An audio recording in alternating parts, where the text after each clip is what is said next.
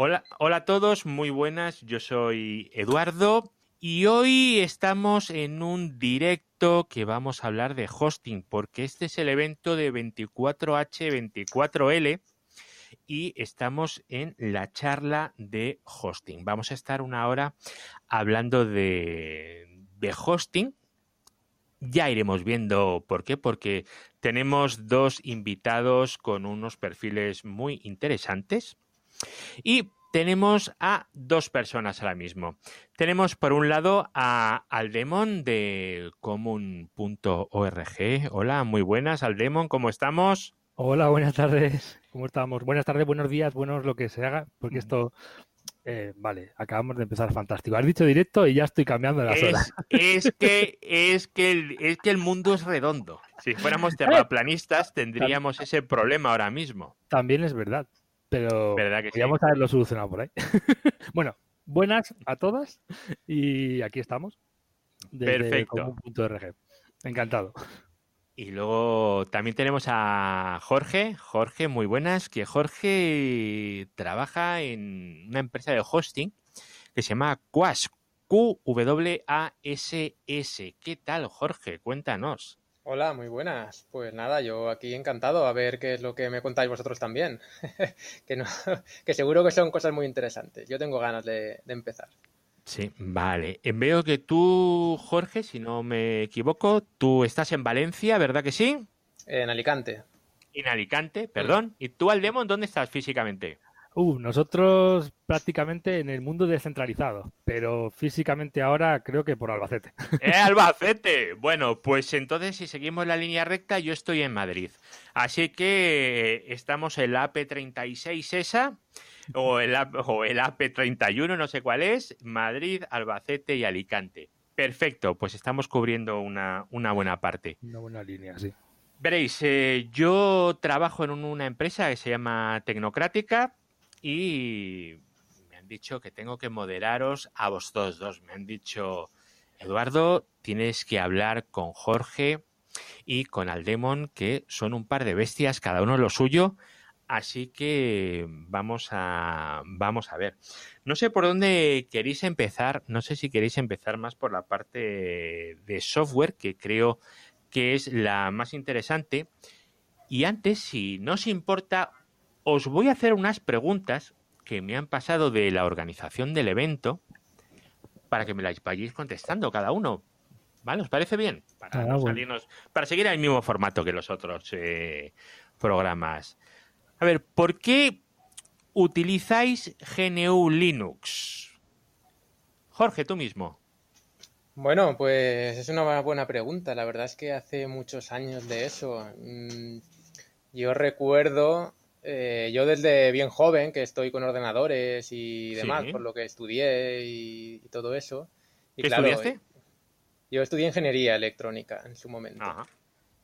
Y bueno, por aquel entonces empezaba, me acuerdo yo que, bueno, yo desde, desde antes de eso ya, ya tenía ordenador en casa y me gustaron todas esas cosas. Entonces me acuerdo del Windows 3.1 y todo eso. En aquel momento eso era en- imprescindible, no era lo, único que podías tener. Y bueno, luego pasaron los años, Windows 95 estuvo durante muchos años, pero era siempre, recuerdo que era siempre un continuo dolor de cabeza, ¿no? Un continuo problema. Eh, siempre reinstalando, siempre todo eso que lo asumías como normal porque no había otra cosa, pero en cuanto empezas, empeza- empecé yo a escuchar sobre hablar sobre Linux y sobre sus cosas, pues entonces, eh, claro, como estás en un entorno que no es muy cómodo, pues empieza a interesarte mucho el asunto. Entonces yo en cuanto tuve oportunidad empecé a probarlo. Recuerdo que estuve durante unos cuantos años que lo intentaba probar, pero eh, costaba mucho. Había eh, en, aquel, aquellas épocas eh, los escritorios y demás no eran muy, muy ágiles y, costaba mucho trabajar de- como, usuario normal, como usuario normal. No estoy hablando como programador ni como este tipo de cosas que hago ahora. En aquel momento era como, como un usuario normal que estaba aprendiendo sus cosas, pero eh, era costoso hacer un trabajo para el colegio con, es- con- con esos escritorios, pues costaba. Pero aún así yo tenía la idea ahí y, y lo seguía intentando de vez en cuando, me resultaba curioso. Hasta que llegó un día que, probando, probando, probando, llegó un día en que me encontré con una versión que creo que fue SUSE, la, la, primera que utilicé, así de una forma un poco más estable, que resultaba ya eh, suficientemente estable como para poder hacer cosas con ella de una forma normal sin tener que empollarse un libro de comandos y de, y de, y de cosas, sin, que ser, sin ser un experto. ¿Y, tú al Demon? Vaya, me, estabas, me estabais haciendo recordar bastante también. Yo creo que que fue algo muy parecido. En, casa siempre eh, acababa desmontando cualquier aparato que pasara por mis manos desde pequeño. Y creo que llegamos a tener un 386, creo que fue lo primero. O sea que sí que trabajé con pantallas negras, el, típico MS2 anterior, y, pasamos también eh, un poco de sistema operativo de Microsoft uno a otro. Y creo que yo llegué a GNU Linux un poco también por, por por esa, ese afán de personalización, ¿no? De, aprender qué está haciendo detrás y que, y que había cosas de, los Windows que no, no, entendías. O sea, ¿por qué está pasando esto? ¿Por qué me cambian esto y yo no? Ya, yo a mí me gustaba de otra manera. Y yo creo que la primera que probé fue alguna Red Hat, que es cierto que era muy costosa de instalar, sobre todo si aún venía de disquetes, que eso se perdía por todos lados y en CD algo más estable. Bueno, me acuerdo con mucho cariño de las de las Ubuntu, pero creo que fue un poco más, más, más adelante, de que la gente empezaba a, suscribirse, regalaban los CDs, regalaban los CDs, pero con, con, un montón de detalle, con unas cajas preciosas, aún las tengo por ahí, ¿eh? y, y, en aquel entonces ya, ya tuve contacto porque estábamos trabajando en, un, en una empresa de reparación y de sistemas y, ya ofrecíamos también ese tipo de productos a, varios clientes. Vale, pues ya sabemos por qué utilizáis Linux y, cómo, y cómo empezasteis. Yo os voy a contar también así muy rápido, yo debo ser un poco mayor que vosotros, porque yo cuando empecé con Linux no existía Linux. En la universidad teníamos HPUX y, y Unix, que es donde hacíamos las, las cosas. Luego ya vino el Linux. El Linux creo que vino en el 96 o por ahí, ¿no? Pero bueno, era, era lo que había. Y primeras distribuciones, yo recuerdo unas Slackwares que aquello era muerte. pero, era lo que había. A ver, ahora ya centrándonos ya un poco más en el tema que nos ocupa, en nuestro maravilloso y amadísimo hosting. ¿Por qué se utiliza tanto Linux en hosting? Si os parece, empezamos por Jorge para mantener así el, el mismo turno de antes. ¿Por qué crees que se utiliza tanto en hosting? Bueno, eh, entiendo que, para empezar porque, porque, es, porque es gratis. Intentar, eh, pienso que es una razón muy importante. Intentar instalarte un hosting con otro sistema operativo automáticamente supone encarecer el coste. Sí, porque entiendo que el hosting lo vas a, lo vas a vender o, en fin, lo vas a utilizar en, en, en algún, en algún en algún comercio, ¿no? en, algún, en algún tipo de, proyecto. Bueno, en cualquier caso, eso inmediatamente eh, supone encarecer el, el coste, en, primer lugar. Sobre todo si empiezas de, con cosas pequeñas, ¿no? Si, si, si, creas un servidor gigante ahí con un montón de, clientes y de usuarios, pues igual lo amortizas. Pero si quieres empezar con cosas pequeñas, desde luego es, es, un coste que, se te va mucho, mucho, mucho si, respecto a si lo haces con el otro. Y en segundo lugar es por la, entiendo yo, que será por la, la, sencillez a la hora de utilizarlo, por lo menos a día de hoy, porque antes en su momento las cosas costaban más, pero a día de hoy es eh, muy rápido instalarlo y actualizarlo y tener la última versión y sabes que todo te va a funcionar correctamente sin tener que estar pidiendo licencias y números y averías y soportes y, cosas complicadas. Entonces, aparte de la, de la eficiencia que tiene y que está pensado, el, Linux está desde los inicios, está pensado para ser controlado remotamente, cosa que el Windows en, su momento no lo era, ahora creo que sí, con las terminales y todo eso, pero que yo no lo gasto, no, no sé deciros. Pero en su momento eso, eso mismo eh, resultaba un gran problema y con el Linux eso nunca ha sido ningún, ningún quebradero de cabeza. Entonces, por lo menos cuando, cuando empezó, cuando había esa batalla, desde luego tenía todas las de ganar en este sentido, desde mi punto de vista. Hmm. Bueno, eh, no sé si recordar, pero es que el, presidente de entonces, de cuando Internet llegó a los PCs de Microsoft, alegaba que Internet no iba a durar dos días. Entonces no le mostraron mucho interés.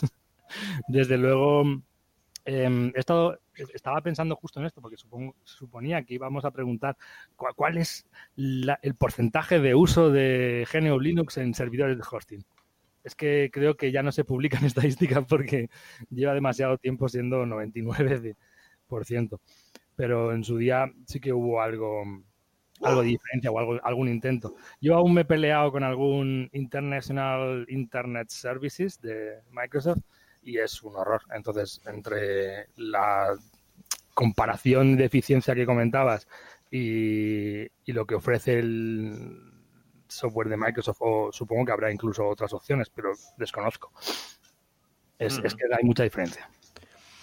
Hmm. A mí me, ha sorprendido, Jorge, cuando has hablado del tema coste. Eh, una licencia de Windows vale 15 euros al mes. Bueno, la licencia de... Y luego en Linux tenemos, si utilizamos eh, paneles, rollo Ples, cPanel, es que es muchísimo más de lo que nos va a costar el Windows. Eh, bueno, yo, yo ya te digo, lo que, pero tú te refieres a 15 euros vale una licencia de servidor. Sí, al mes. ¿Al mes para cuántos usuarios? Ah, uno, pequeñito, es lo que estamos hablando. Uno pequeñito, claro. Claro, claro, claro, es lo que estamos hablando uno pequeñito, pero 15 Hombre, si quieres un data center para, para correr en eh, Hyper-V, pues eh, bueno, evidentemente no. Pero si, si tú quieres, eh, tú tienes tu máquina virtual, por ejemplo, para que te, te pones ahí tus tres cositas que, que, quieres, 15 euros al mes ya es el coste de la máquina virtual completa. Sí, sí, ¿no? A ver, si... Es decir, que está duplicándote el coste del mismo servicio que puedes conseguir con Linux. No, no, era, era, era una pregunta y yo como, como convendréis, yo no soy sospechoso de... no, lo que quiero decir es que proporcionalmente al uso que vayas a dar te va te, lo encarece mucho. Obviamente 15 euros no son mucho, pero teniendo en cuenta mm. que lo comparamos con una máquina virtual pequeñita para unas cuantas cosas, ahí mm. sí que es mucho. Luego hay una cosa que me, me, ha sorprendido. Bueno, no, no, qué, narices, no me ha sorprendido. La verdad es que me lo esperaba, pero no voy a decir quién, ¿vale? Hay uno que dice Linux y otro que dice GNU Linux. ¿Ah, sí? ¿Ha pasado eso? Puede ser, no lo sé, no lo sé, no lo sé, no lo sé. Yo es que tengo una libreta aquí que anoto cosas como muy, muy, muy extrañas, ¿verdad? No sé si ha sido en esta conversación. Bueno, bueno, eso. Pero entiendo por dónde vas. Bueno, da igual, vamos a ver. a ver, eh, luego, hombre, luego, esto lo dejamos así, la gente que se lo escucha hasta el final, claro que sí. En hosting, ¿qué herramientas utilizáis habitualmente? Para, para hosting, en mi caso, para ¿te refieres para montar yo un hosting, por ejemplo? ¿Qué es lo que gastaría yo? Para montar un hosting, efectivamente. Pues yo, para montar un hosting, si yo puedo elegir y nadie me obliga a nada más, yo cogería Debian para empezar o Ubuntu, Ubuntu Server. Sí. Una de esas dos y luego le metería directamente un panel de control ISP-config. Un ISP-config, ajá. Que es el que más me gusta, que es también código libre, que las personas que lo hacen se, lo, cuidan bastante, tiene muchos recursos Vamos, que es el, recurso que, más, que más valoro yo de, todo el mundillo este. Mm. Y entonces, eh, partiendo de esas dos cosas, ya tienes un hosting operativo y perfectamente funcional en cualquier, en cualquier máquina. ¿Al timón? Mm. Aquí hemos coincidido bastante, porque aunque llevo bastante tiempo sin poder hacer una instalación completa de cero, mm. eh, yo creo que recuerdo del paso de la versión 2 a la 3 e incluso hablar con los propios desarrolladores la verdad es que el ISP config, eh, pues bueno, al final es una serie de, es un panel, ¿no? Es un, es un entorno que te va a ayudar a hacer tareas que son muy recurrentes, como por ejemplo dar de alta nuevo, nuevas cuentas, eh, centralizar o hacer máquinas virtuales. La idea es que no tengamos que codear todo y creo que cumple bastante su función. Eh, y luego, bueno, pues eh, la idea también de, poder utilizar mucho software libre en conjunto y pues intentar configurarlos de una manera más o menos sencilla. Eh, mm, también coincido en, las distros que estoy utilizando normalmente cuando nos toca hacer este tipo de, hosting nuevos, pues Debian desde que tengo casi uso de razón Y Ubuntu Server, pues sí, de vez en cuando también. A ver, la verdad es que no, no le pongo muchas pegas. Luego, pues vale. eso, Sí, sí. Y si tenéis algún problema con el ISP-config, con el Debian, y esto que usáis, ¿qué hacéis? ¿Qué soporte encontráis? Estoy leyendo las preguntas ¿eh? que, me han, planteado. ¿eh?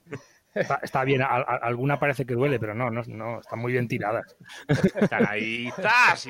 Me parecen interesantes. ¿Qué es lo que hacéis si tenéis algún problema? El soporte para Debian y demás, en mi caso, es la comunidad. Siempre el problema que te vas a encontrar, siempre se lo han encontrado 10 personas antes que tú y lo han resuelto 6 de ellas, de diversas maneras. Entonces, al final se trata de ir aprendiendo eh, qué es lo que han hecho los otros y ir investigando tú en tu sistema si te pasa algo parecido. Eh, la verdad es que eh, es necesario acudir a alguien que, lo que le haya pasado antes porque es muy difícil ser experto en todos los aspectos del servidor y para poder manejártelo tú solo sin, sin referencias es muy complicado porque hay mil programas que se han de instalar para que después, bueno, mil, pero por lo menos los servicios básicos del hosting que en todas partes tendrás, eh, por lo menos el DNS, el servidor web, el servidor de correo, el servidor de FTP, y es, por lo menos son los básicos para hacer lo, lo, básico, más instalar configuraciones de PHP diversas y demás, y todo eso lo has de dominar hasta el punto de ser experto, pues es que te dedicas exclusivamente a eso si tienes más cosas que hacer no puedes alcanzar esos niveles en todo.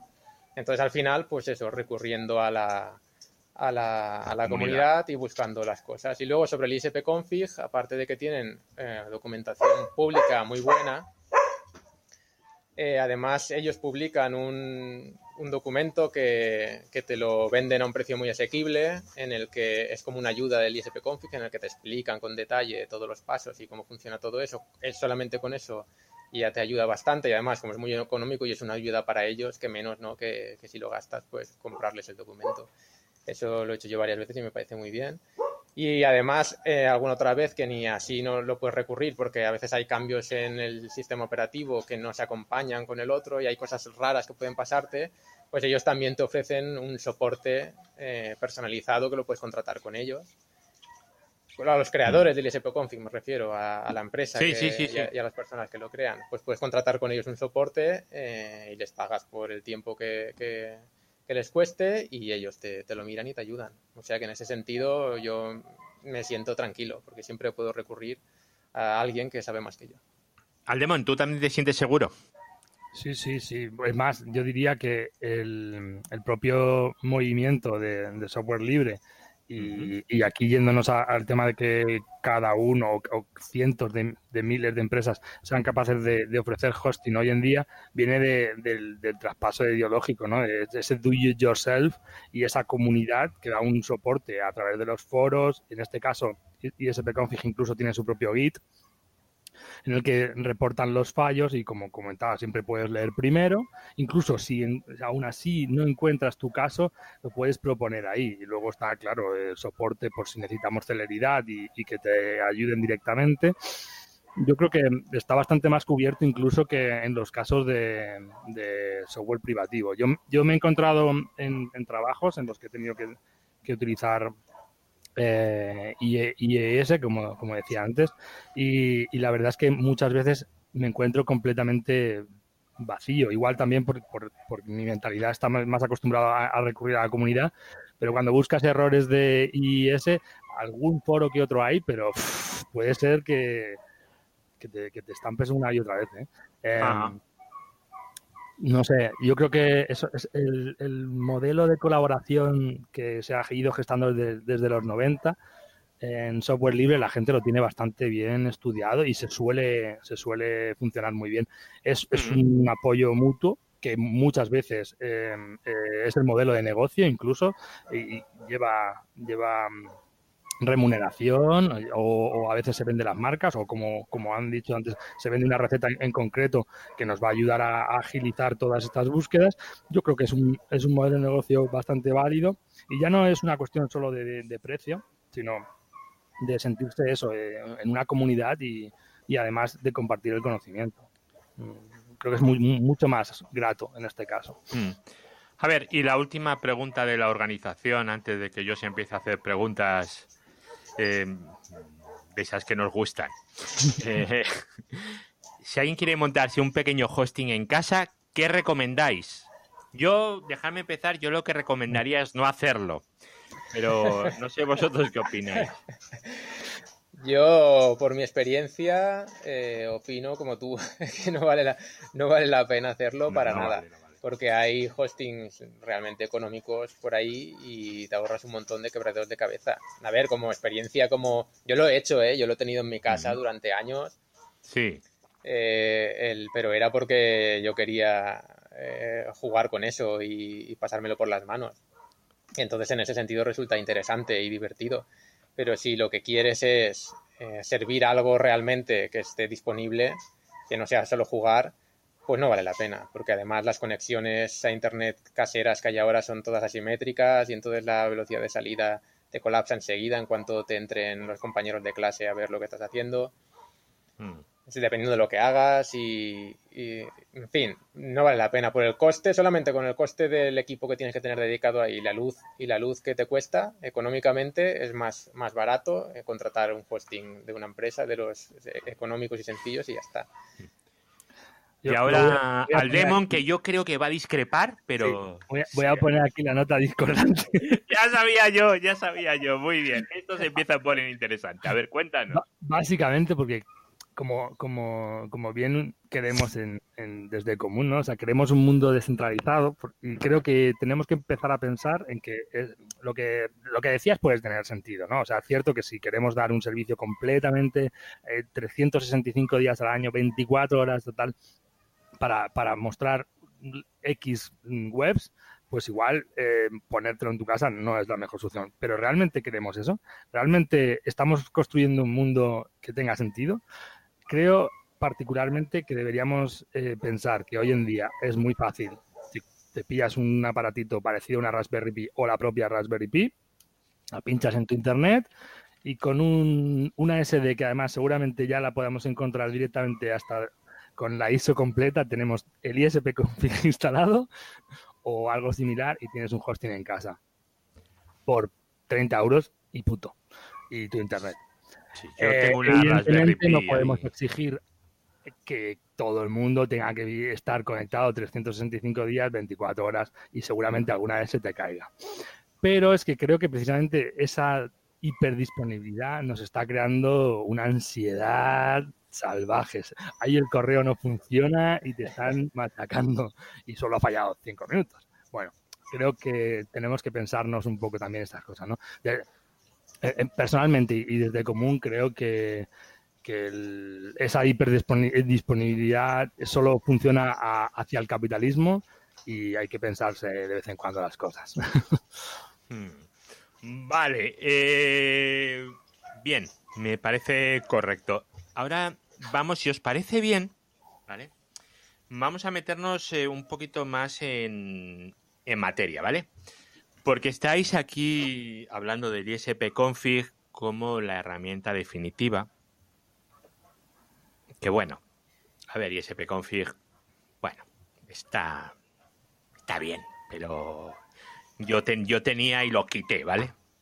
Hace muchísimos años porque, porque, a ver, imaginad que tenéis 50 servidores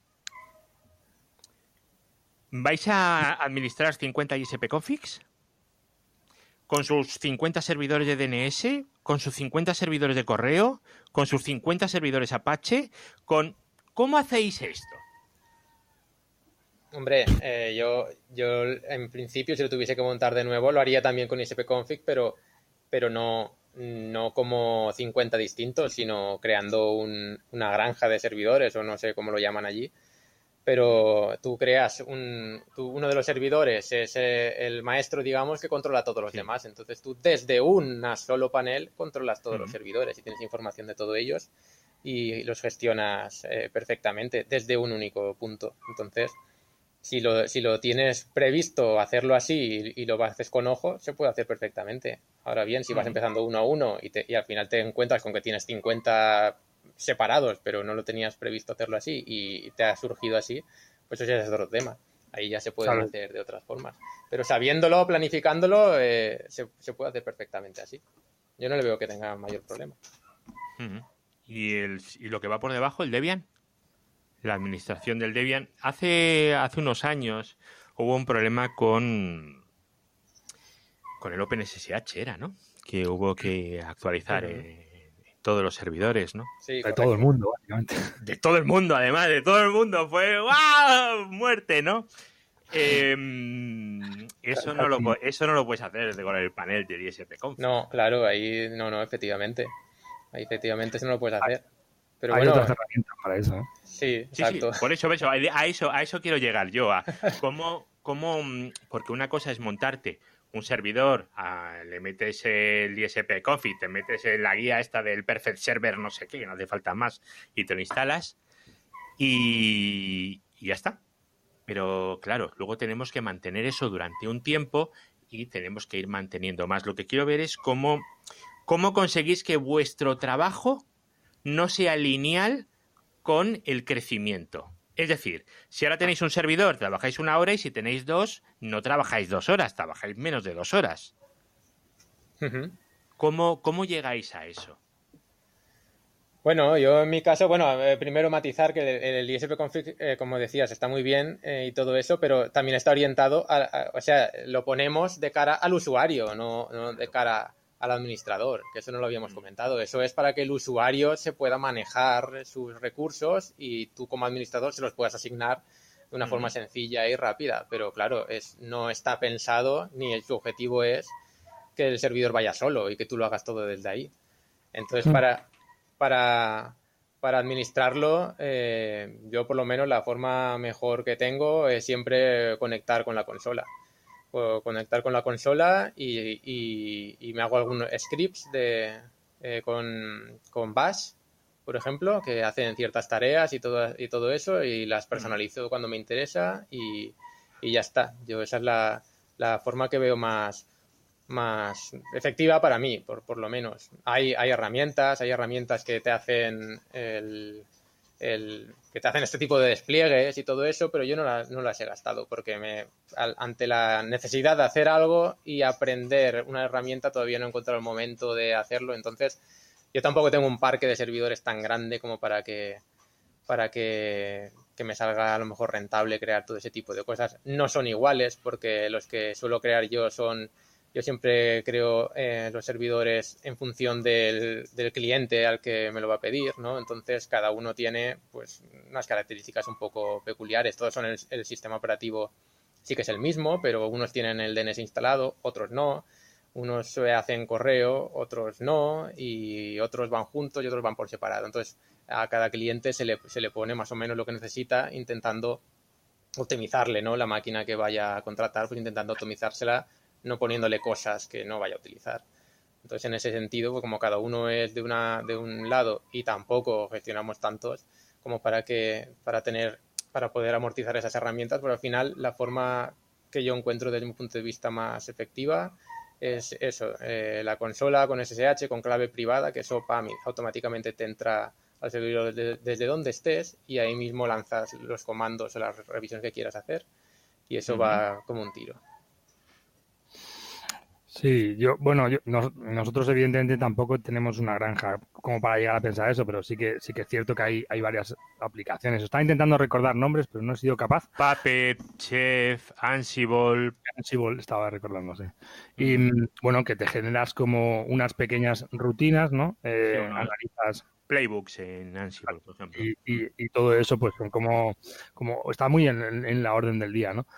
Pero bueno, no, la verdad es que con la conexión de consola, como la contaba un poco Jorge, ¿no? Es decir, tú entras, vas entrando a servidor, tienes, tienes tus, tus propias rutinas de, de, cada, de cada servidor en el que estás utilizando y pues, normalmente aquí, para mí el, mayor conflicto son, suele ser en, la gestión del correo, que no sé si luego hablaremos algo de esto porque a mí me saca loco y el resto de software, bueno, pues mm, mantener el servidor es, simplemente entrar y, son rutinas eh, más o menos habituales que yo creo que desde la consola, desde cualquier consola y desde cualquier lugar del mundo, incluso estoy recordando ahora, estoy en el móvil, estoy fuera de vacaciones con un móvil que, apenas eran ya smartphone y, conseguí ponerme un terminal en el propio móvil para poder actualizar un ataque que, tuvimos de spam y no sé dónde en, un cliente hace muchos años.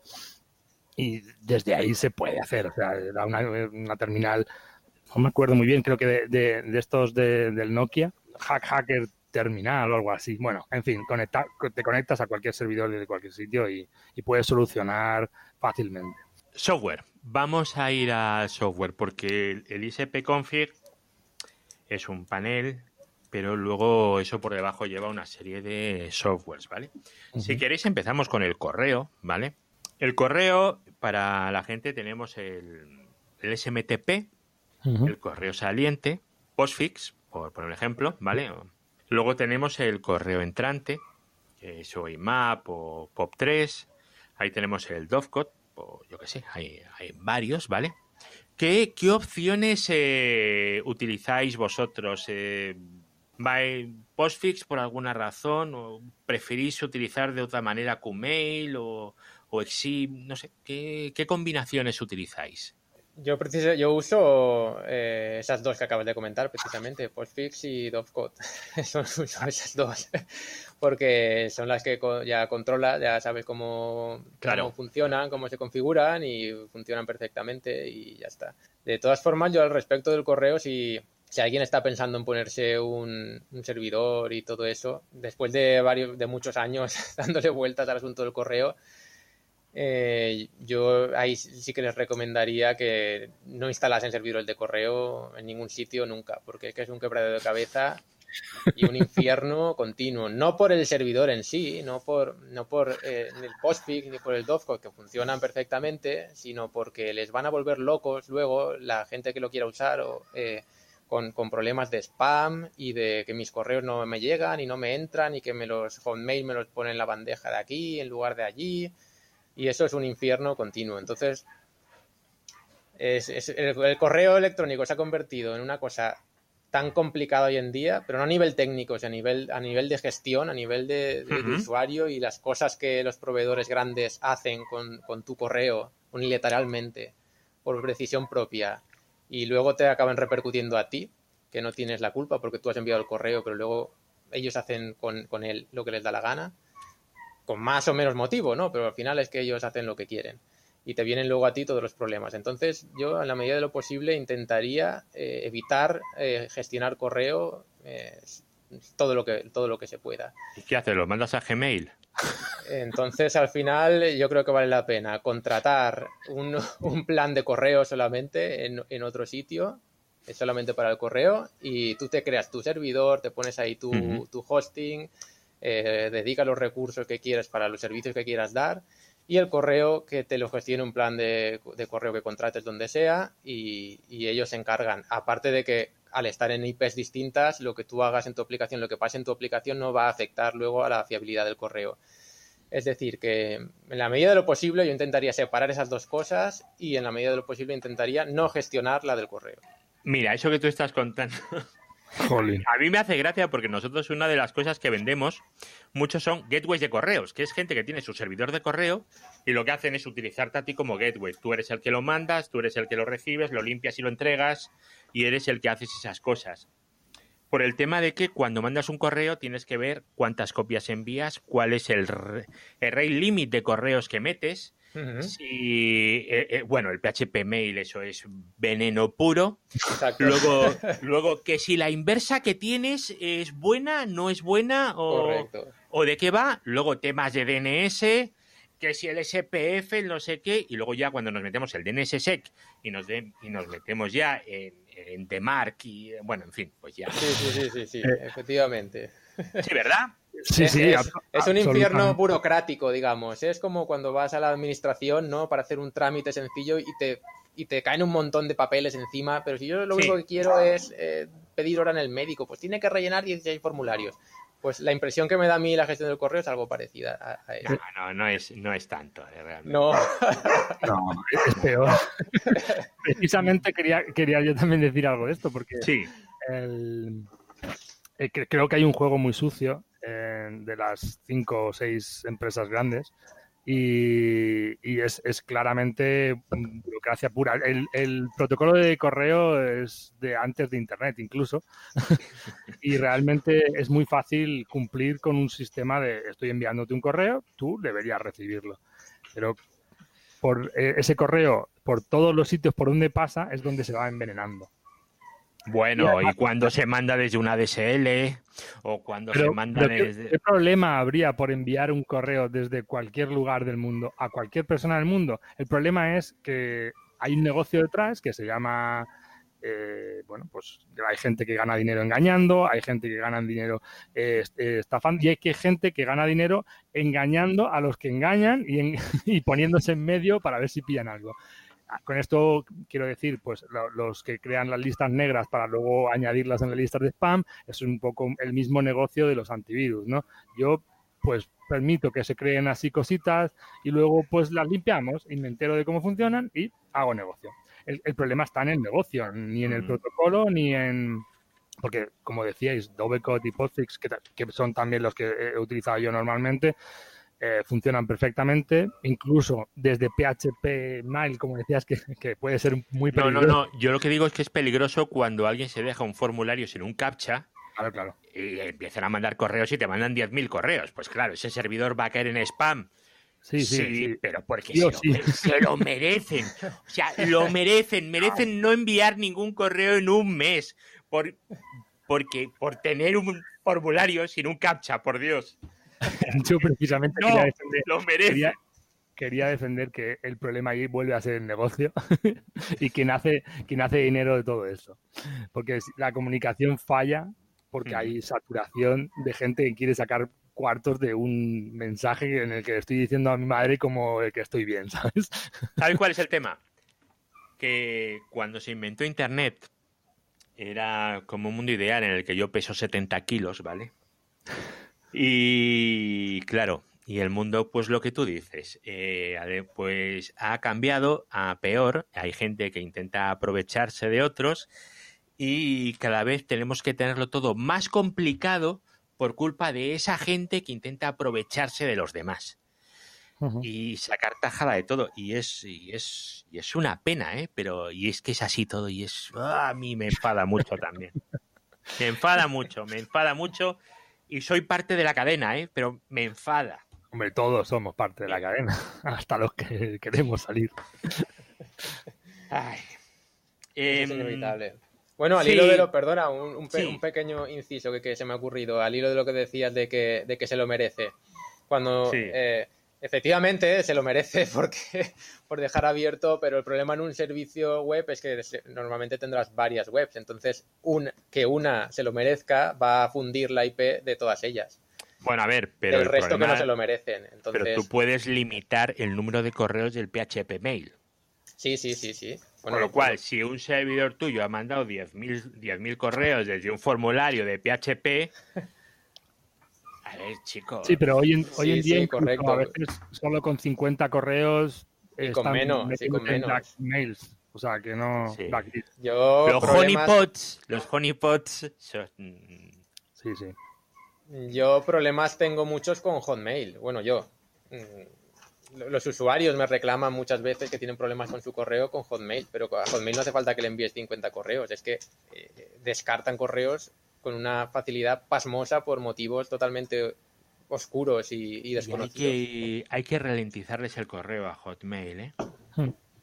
Hay que, hay que mandarlos poco a poco. o sea, si vacías, si tú toda la cola de, del postfix la, la mandas, mm, vas al hoyo, vas al hoyo. Tienes que ir bajando poquito a poco, poquito a poco, porque si no te castigan. Como si te ocurre mandarle 20 correos en el mismo segundo, está, es que nada, olvídate, esa IP ya está muerta. No hace falta tanto, ¿eh? No hace falta o, tanto. O 5, da igual. Si es que tampoco hace falta más. 5, exacto, son 5 y no hace falta más y ya está. Y simplemente. Claro, por eso hay que hacer un rate limit y tal y. Hmm. Postfix es, jodido, es jodido. Y una preguntita. A ver, eh, os comento, yo soy un tío de red, ¿vale? Yo de sistemas, pues sé lo justito, ¿vale? Y yo soy un tío de, red y me, interesa mucho saber ¿cómo gestionáis eso? Tema red, conectividades, eh, no conectividades. Yo no sé si está, trabajáis con BGP, si no trabajáis con BGP, protocolos de routing que usáis en vuestra red, eh, todo ese tipo de cosas, los VRPs con los firewalls. ¿Qué, qué, qué hacéis? ¿Cómo, ¿Cómo funcionáis? Pues es una buena pregunta porque al final, en los últimos años, tras todas las novedades y cambios que han habido y todo eso, al final hemos dejado de tener que gestionar esas cosas porque nosotros lo que hemos hecho es eh, pasar todo a, la nube, todos los servidores a la nube. Teníamos, teníamos inicialmente servidores físicos, aún queda uno, pero bueno, están ahí, digamos, un poco aislados y, esperando a que los cambiemos también. Pero al final, por flexibilidad y por facilidad de, de poder gestionar los cambios, que eso es flexibilidad, pero al final por, por tener flexibilidad y, controlar un poco los hostes, los costes, no, no, no estar dependiendo de, de, poder amortizar o no la inversión que has hecho, ¿no? Para poder tenerlo eso a la par y no preocuparnos en ese sentido. Al final decidimos pasarlo todo a, a cloud, toda la nube o bueno, o que no, o que no sea cloud, pero máquinas virtuales, pero mm, no gestionar nosotros ya eh,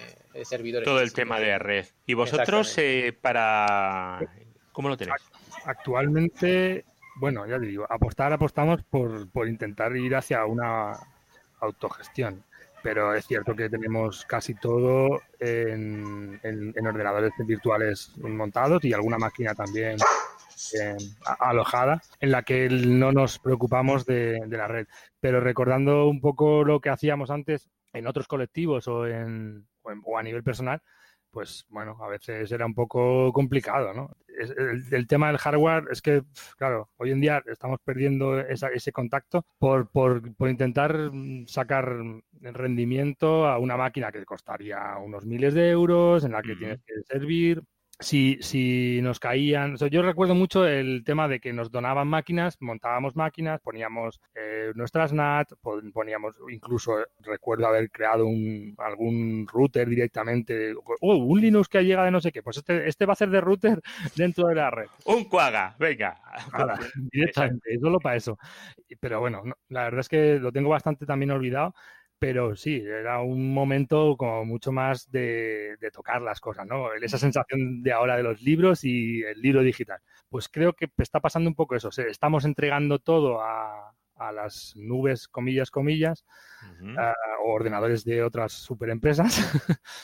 y creo que deberíamos pensarlo y lo que he dicho de las Raspberry y cosas similares mm, va a ser interesante a medio plazo recuperar, aunque se den otro tipo de servicios. O sea, entiendo que va a ser otra cosa, pero puede ser volver a un Internet mucho más em, humano. A ver, y en un Internet que no es humano, si no gestionáis la red, ¿cómo gestionáis los ataques de denegación de servicio?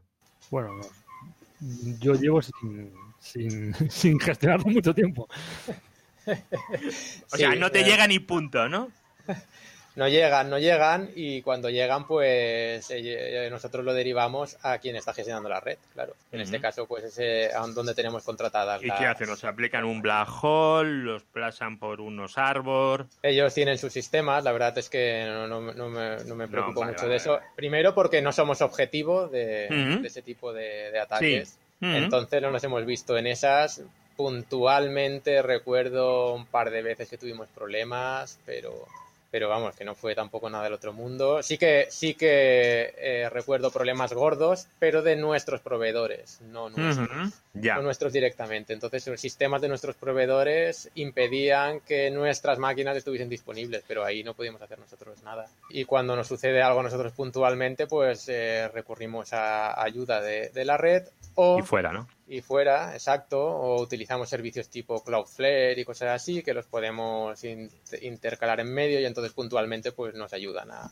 despejar el patio un poco. Yo por no mm. dejar la, pregunta sin contestar, supongo que, mm, en, el caso de que pudiésemos ser objetivos de, este tipo de ataques, que podríamos, incluso si no lo hemos sido, es que aún no hemos incidido suficiente, creo que utilizaríamos bastante el tema del P2P e intentaríamos pasar por la comunidad a las nuevas direcciones. No, no creo que vayamos a, incidir demasiado en el tema de red, puesto que no tenemos control. Pero sí que creo que intentaríamos tirar de la comunidad. Hoy ha pasado esto, ahora puedes acceder desde este otro sitio, puesto que todo lo tenemos replicado en, otras redes. Entonces, bueno, por ahí más o menos. Por lo menos lo, más, lo más necesario, ¿no? A este punto que hemos llegado a mí me interesa. Me interesa mucho en entenderlo, porque al principio Jorge ha estado comentando que un, el Linux que se, utilizaba porque por temas de costes de la licencia. Pero luego, por otro lado, me estáis hablando los dos de eh, subcontratar la infraestructura y llevárnoslo a un, a un cloud public, un cloud, lo que sea, de un tercero y ese tercero nos va a pegar unos rejonazos importantes. Entonces, era por, por, por ver un poco la, la razón de esto. Bueno, en mi caso la razón de esto es que para sacar rentabilidad a eso, pues necesitas un volumen, un volumen suficiente que justifique la inversión en, unas máquinas eh, potentes. Eh, no, te vale cualquiera, tienes que poner máquinas decentes para que den el rendimiento adecuado. Eso por un lado. Y entonces, eh, en, un primer momento está la que tienes que invertir a cierto plazo y luego sacarle rentabilidad a eso con el tiempo en nuestro caso, que no somos una empresa muy grande, de hecho somos pequeñitos, entonces eso nos puede llegar a suponer un problema, el tener que realizar... Ser, ser pequeñito para los clientes es importante porque cuando llaman tú los conoces. Sí, exacto. Y eso es una ventaja de la hostia. O sea, no digas el somos pequeñitos como algo malo, porque ser pequeñitos y darse servicio ya les gustaría mucho a los Juan and Juan y a todos estos darlo, ¿eh? Como vosotros lo podéis dar. Eh, bueno, te, doy la razón porque, porque los clientes, algunos, nos, eh, nos, nos, valoran precisamente por eso que estás diciendo, ¿no? Es que eh, cuando os llamo a vosotros y, y, me cogéis el teléfono y me lo podéis solucionar, no tenemos que estar lidiando ahí con, con secretarias que nos pasen las llamadas y cosas. O sea que en ese sentido se valora, pero al mismo tiempo, al mismo tiempo eso supone que no, no tenemos capacidad de inversión ni tenemos eh, previsiones eh, muy, muy, muy grandes o muy buenas o muy fiables sobre nuestra posibilidad de de amortizar las inversiones a un medio plazo. Entonces, para evitar eso, para evitar el tener que hacer inversiones y estar preocupados de su amortización, la forma de hacerlo es eh, esos costes, hacerlos directamente proporcionales al uso que estamos haciendo del servicio que sea. Y para eso eh, sirve el cloud, para eso sirve la nube. Entonces, nosotros eh, los, servicios que ofrecemos sabemos el coste que nos va a dar y los proporcionamos a las nuestras necesidades exactamente. Eh, si tenemos más clientes, eh, tenemos más costes y si tenemos menos, también tenemos menos costes. Eso con máquinas físicas y contratando todo el servicio y preparándotelo tú todo eso no lo puedes hacer. Tú tienes los costes que tienes. Si tienes muchos clientes, lo amortizas, pero si tienes pocos, te comes tú los, las pérdidas. Entonces, para evitar estar nosotros en esa cuerda floja, dado que nuestro volumen es eh, bajo, pues entonces hemos optado por pasarnos a este modelo. Totalmente correcto. Yo, añadiría que es difícil que salgan los números, porque... Bueno, recuerdo, yo te digo, nosotros cuando montamos la empresa, eh, los dos primeros equipos que se pusieron, ¿sabéis qué fueron? Dos routers. o sea... Dos routers que no direccionaban nada. Sí, sí, como que no direccionaban, ah, teníamos nuestro sistema autónomo, sí, sí. Y luego se pusieron los servidores y, y, los racks y tal, y se empezaron a poner así, pero lo primero fueron un par de routers. A ver, no direccionaban nada durante dos días. Y luego, ah, ya sí. por Dios, claro que sí. pero eso no pones un par de routers así, porque bueno, voy a poner un par de routers, me aburro, voy a cogerme una sala, está el CPD voy a poner unos routers, venga, y dame un tránsito tú y tú. Hombre, como has dicho que fue lo primero, yo... Lo primero, lo primero. Es verdad, es verdad, es verdad, es verdad, lo primero. Lo primero fue eso y comprar unos racks. Hicimos unas cosas muy raras, la verdad. Hmm. Bien está, pero ha funcionado, que es de lo que se trata, así que bien hecho estaba. Bueno, yo como. O sea que no me quejo, no me quejo. Está bien, está bien. Y, mm, aprieta a la gente con las ofertas de las nubes de otros, porque claro, si te dan un giga, dos, dos o sea, el, el, tema del espacio, ¿no? Ahora que hoy todo el mundo quiere hacer sus copias arriba y mantener... Ahora me tienes que dar 100, 100 gigas porque no sé quién me da lo mismo por 10 euros menos. Y ese tipo de cosas, ¿no? Porque el, servidores grandes, o sea, alojamientos grandes, por 100 euros al mes puedes tener un servidor que dicen que es para ti, aunque permite que dude mucho. A ver, te ponen un hipervisor y te dan una máquina virtual. Te la venden como si fuese un Linux dedicado. pero te dicen que es una máquina virtual, ¿no? Te dirán, esto es un KVM con tantos cores y tantos tal, ¿no? No creo que nadie te engañe con eso, porque tú lo único que tienes que irte es a, en el Linux tú ves el hardware que hay, no te hace falta ver la máquina, o sea, tú lo ves ahí que CPU tiene y todo. No, llegas a, distinguir, ¿eh? Es, posible que no lo llegues a distinguir. Por eso muchas veces duro. Sí, sí, hay, ofertas de dedicados por ahí en, menos de 100 pavos al mes con super PCs. Yo eso no lo entiendo, o sea, un servidor, para que lo sepa la gente, un servidor medianillo vale 2.000 pavos, ¿vale? Así, valen dos mil pavos. ¿sabes? Cuando le pones unos poquitos discos y un poco de memoria. Pues no hecho un gran servidor, es un servidorcillo normal, dos mil pavos. Y se creen que, que eso se alquila por 30 euros al mes. Es como los dominios, que no hemos hablado de dominios. Ay, pues venga. Cuando te viene alguien y te dice, es que este dominio me lo vende fulanito por cuatro pavos, ¿vale? Y tú sabes que un dominio.com eh, no te lo pueden vender por cuatro pavos porque no vale cuatro pavos. Vale, casi, vale casi el doble. Precio de coste de, registrador. De registrador. Ojo, de registrador. O sea, te dice, no, me sale cuatro pavos. Dices, mira, puerta. O sea, no, no, no. Los dominios, ¿cómo, ¿cómo funcionáis? A ver, contadme, ¿esto lo tenéis automatizado? ¿No lo tenéis automatizado? ¿Qué hacéis? Uh, bueno, un WHMCS, ¿qué hacéis? ¿Qué hacéis? Sí, sí, exacto, exacto, exactamente. Me, parece que me conozcas de toda la vida, efectivamente. Nosotros optamos por, por tener una, la herramienta en su momento y la hemos conservado desde entonces porque, porque nos va bien y no, no, no queremos cambiarla porque supondría un trabajo y como esa funciona bien, pues la tenemos desde los inicios. En su momento esa fue la, la, que encontramos más, más adecuada para lo que íbamos a hacer y la verdad es que desde entonces la conservamos. Utilizamos el VHMCS para gestionar los clientes y, los recursos que cada cliente tiene contratado. Entonces, desde ahí eh, puedes instalar, puedes crear ciertos módulos y demás que se conecten con los proveedores, en este caso, en este caso con los dominios. Y con el módulo de con el módulo de con el módulo este que se conecta con el proveedor, pues entonces desde ahí directamente contratamos el eh, registramos o damos de baja o cambiamos los DNS, lo que haga falta desde el dominio y ya está. Eh, en ese sentido es y eso os permite ser más ágiles, porque no tienes que hacerlo a mano, o sea, eso llega el cliente lo hace él solito, ya está, ¿no? Efectivamente. Bueno, muchos clientes en nuestro caso, muchos clientes, "Oye, ¿me puedes eh, contratar un dominio, no sé qué?" Se lo hacemos nosotros, pero como está todo dentro de la misma plataforma, pues en un momento en dos minutos lo has gestionado y ya está. Y no claro. la Muy bien. Pues, esto no lo conocía. Ah, pues esto es maravilloso, porque, a ver, ¿qué vas a hacer con un dominio? Meterte en el, yo qué sé, en el que sea, y registrar a, a manopla, a manopla. A ver, ¿cuál es el contacto administrativo del dominio? Este. Y luego a la hora de renovarlos vas a decir, uy, que hay que renovar el dominio de fulano. A ver, fulano, ¿dónde está aquí fulano? Que le voy a emitir una factura. ¡Wow! Afortunadamente el IPS, el IPS config lleva, lleva gestión de clientes y pueden meter esos datos ahí. Y, claro, pero tienes que controlar todo el tema de los dominios. Claro, claro, Estabais hablando y digo, ay, pues sí, esto estaría muy bien. pero no, no conocía. Hmm. WHMCS se llama el software. Software. ¿Es software, libre esto? No, es, libre, software, libre, que pagas, eh, que pagas eh, no, pero libre no eres, es. ¿eh? Eres libre de pagarlo, vamos. Eres libre de Efectivamente. ah, vale, vale.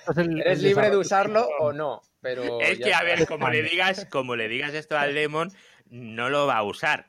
Claro, por eso no, lo va a usar. Acuerda que quiere un mundo más justo, lo digo con todo mi respeto, un mundo más justo y utiliza GNU antes de Linux.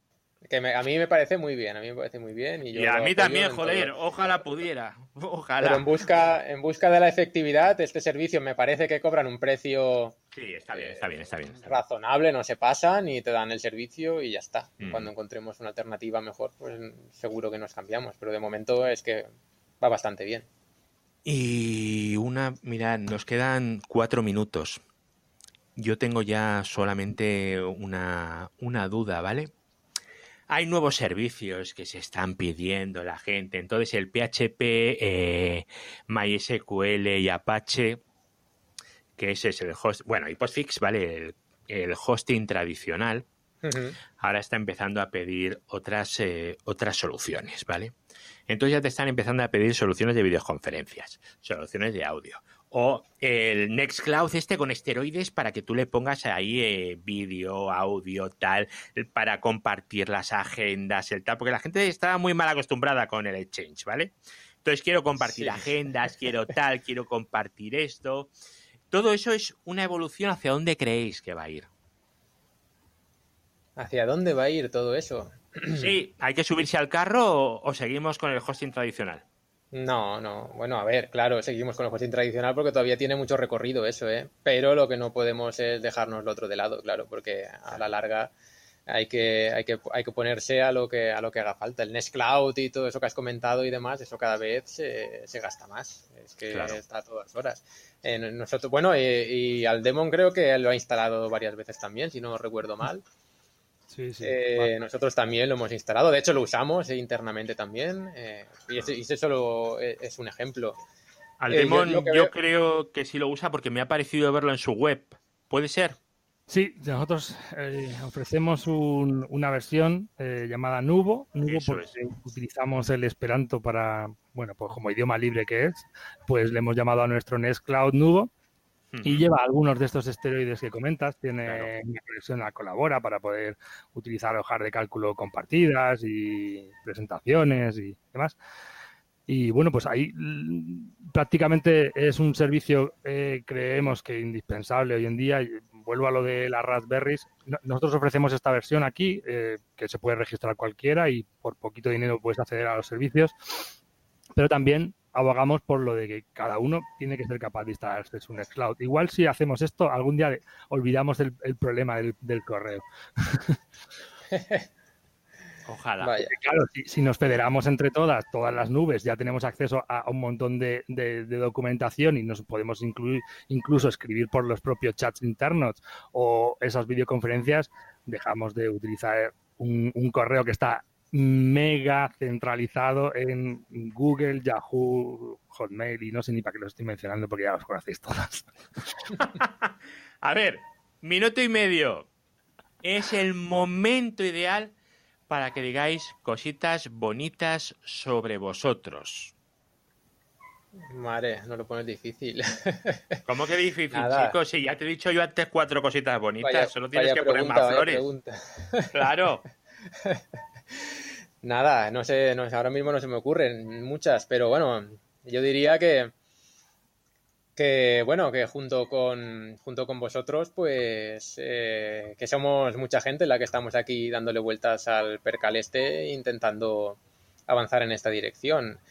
no es no es sobre mí. Entiendo también juntándolo con la pregunta que decías antes que todo esto se va moviendo en la dirección de Em, de ser cada vez más, más distribuido y en, ese, y en esa distribución las máquinas virtuales eh, juegan un papel muy importante. Eh, nos falta llegar al punto en el que podamos moverlas de un, de un proveedor a otro eh, con cierta facilidad, que ahora mismo están un poco ligadas todavía. Pero al final parece que todo esto va a ir expandiéndose, distribuyéndose y en ese sentido, pues gente como nosotros tenemos que estar ahí al tanto eh, pues para poder facilitar ese camino. Eh, nosotros por nuestra parte lo intentaremos. Que se nos acaba la hora ya, nos van a serán, Serán muy, muy, muy, muy necesarios eh, estas empresas de hosting cercanas. Como bien decías, en este caso estoy totalmente seguro de que cuando conoces a, tu proveedor, cuando conoces a, las personas que hay detrás de tu servidor o tu nube, porque son personas las que trabajan ahí, que son las que mantienen este tipo de servicios arriba, eh, es, es, va, a a seguir siendo necesario, eh, por mucho que avancemos y incluso con la utopía que digo de dejemos ya el correo, vamos a, no, a, lo siguiente o vámonos a todos a una nube propia en su casa y, cada uno con su internet y incluso nos juntamos en un satélite. Eh, puede estar muy bien, pero, pero va a seguir haciendo falta que haya personas detrás y profesionales como vosotros, pues este, siempre serán necesarios tenemos una máxima que queremos que el conocimiento sea lo más libre posible y expresar este tipo de cosas, traer internet, subir contenidos, eh, vídeos, todo va a ser hiper necesario y hace falta. Hace falta que mm, mantengamos servidores, hace falta que la tecnología sea lo más accesible posible, no está reñido siempre con, con, ese decrecimiento o esa descentralización. Creo que la tecnología es, tiene que ser para todas, igual que el conocimiento tiene que ser para todas. Bueno, pues muchísimas gracias. Un placer enorme que no os conocía y no sé por qué, eso ha estado muy feo de mi parte. Por, todas. no nos conocíamos porque no habrá salido hasta hoy. Muy mal. Pues vamos a detener la grabación y muchísimas gracias. Muchas gracias a ti.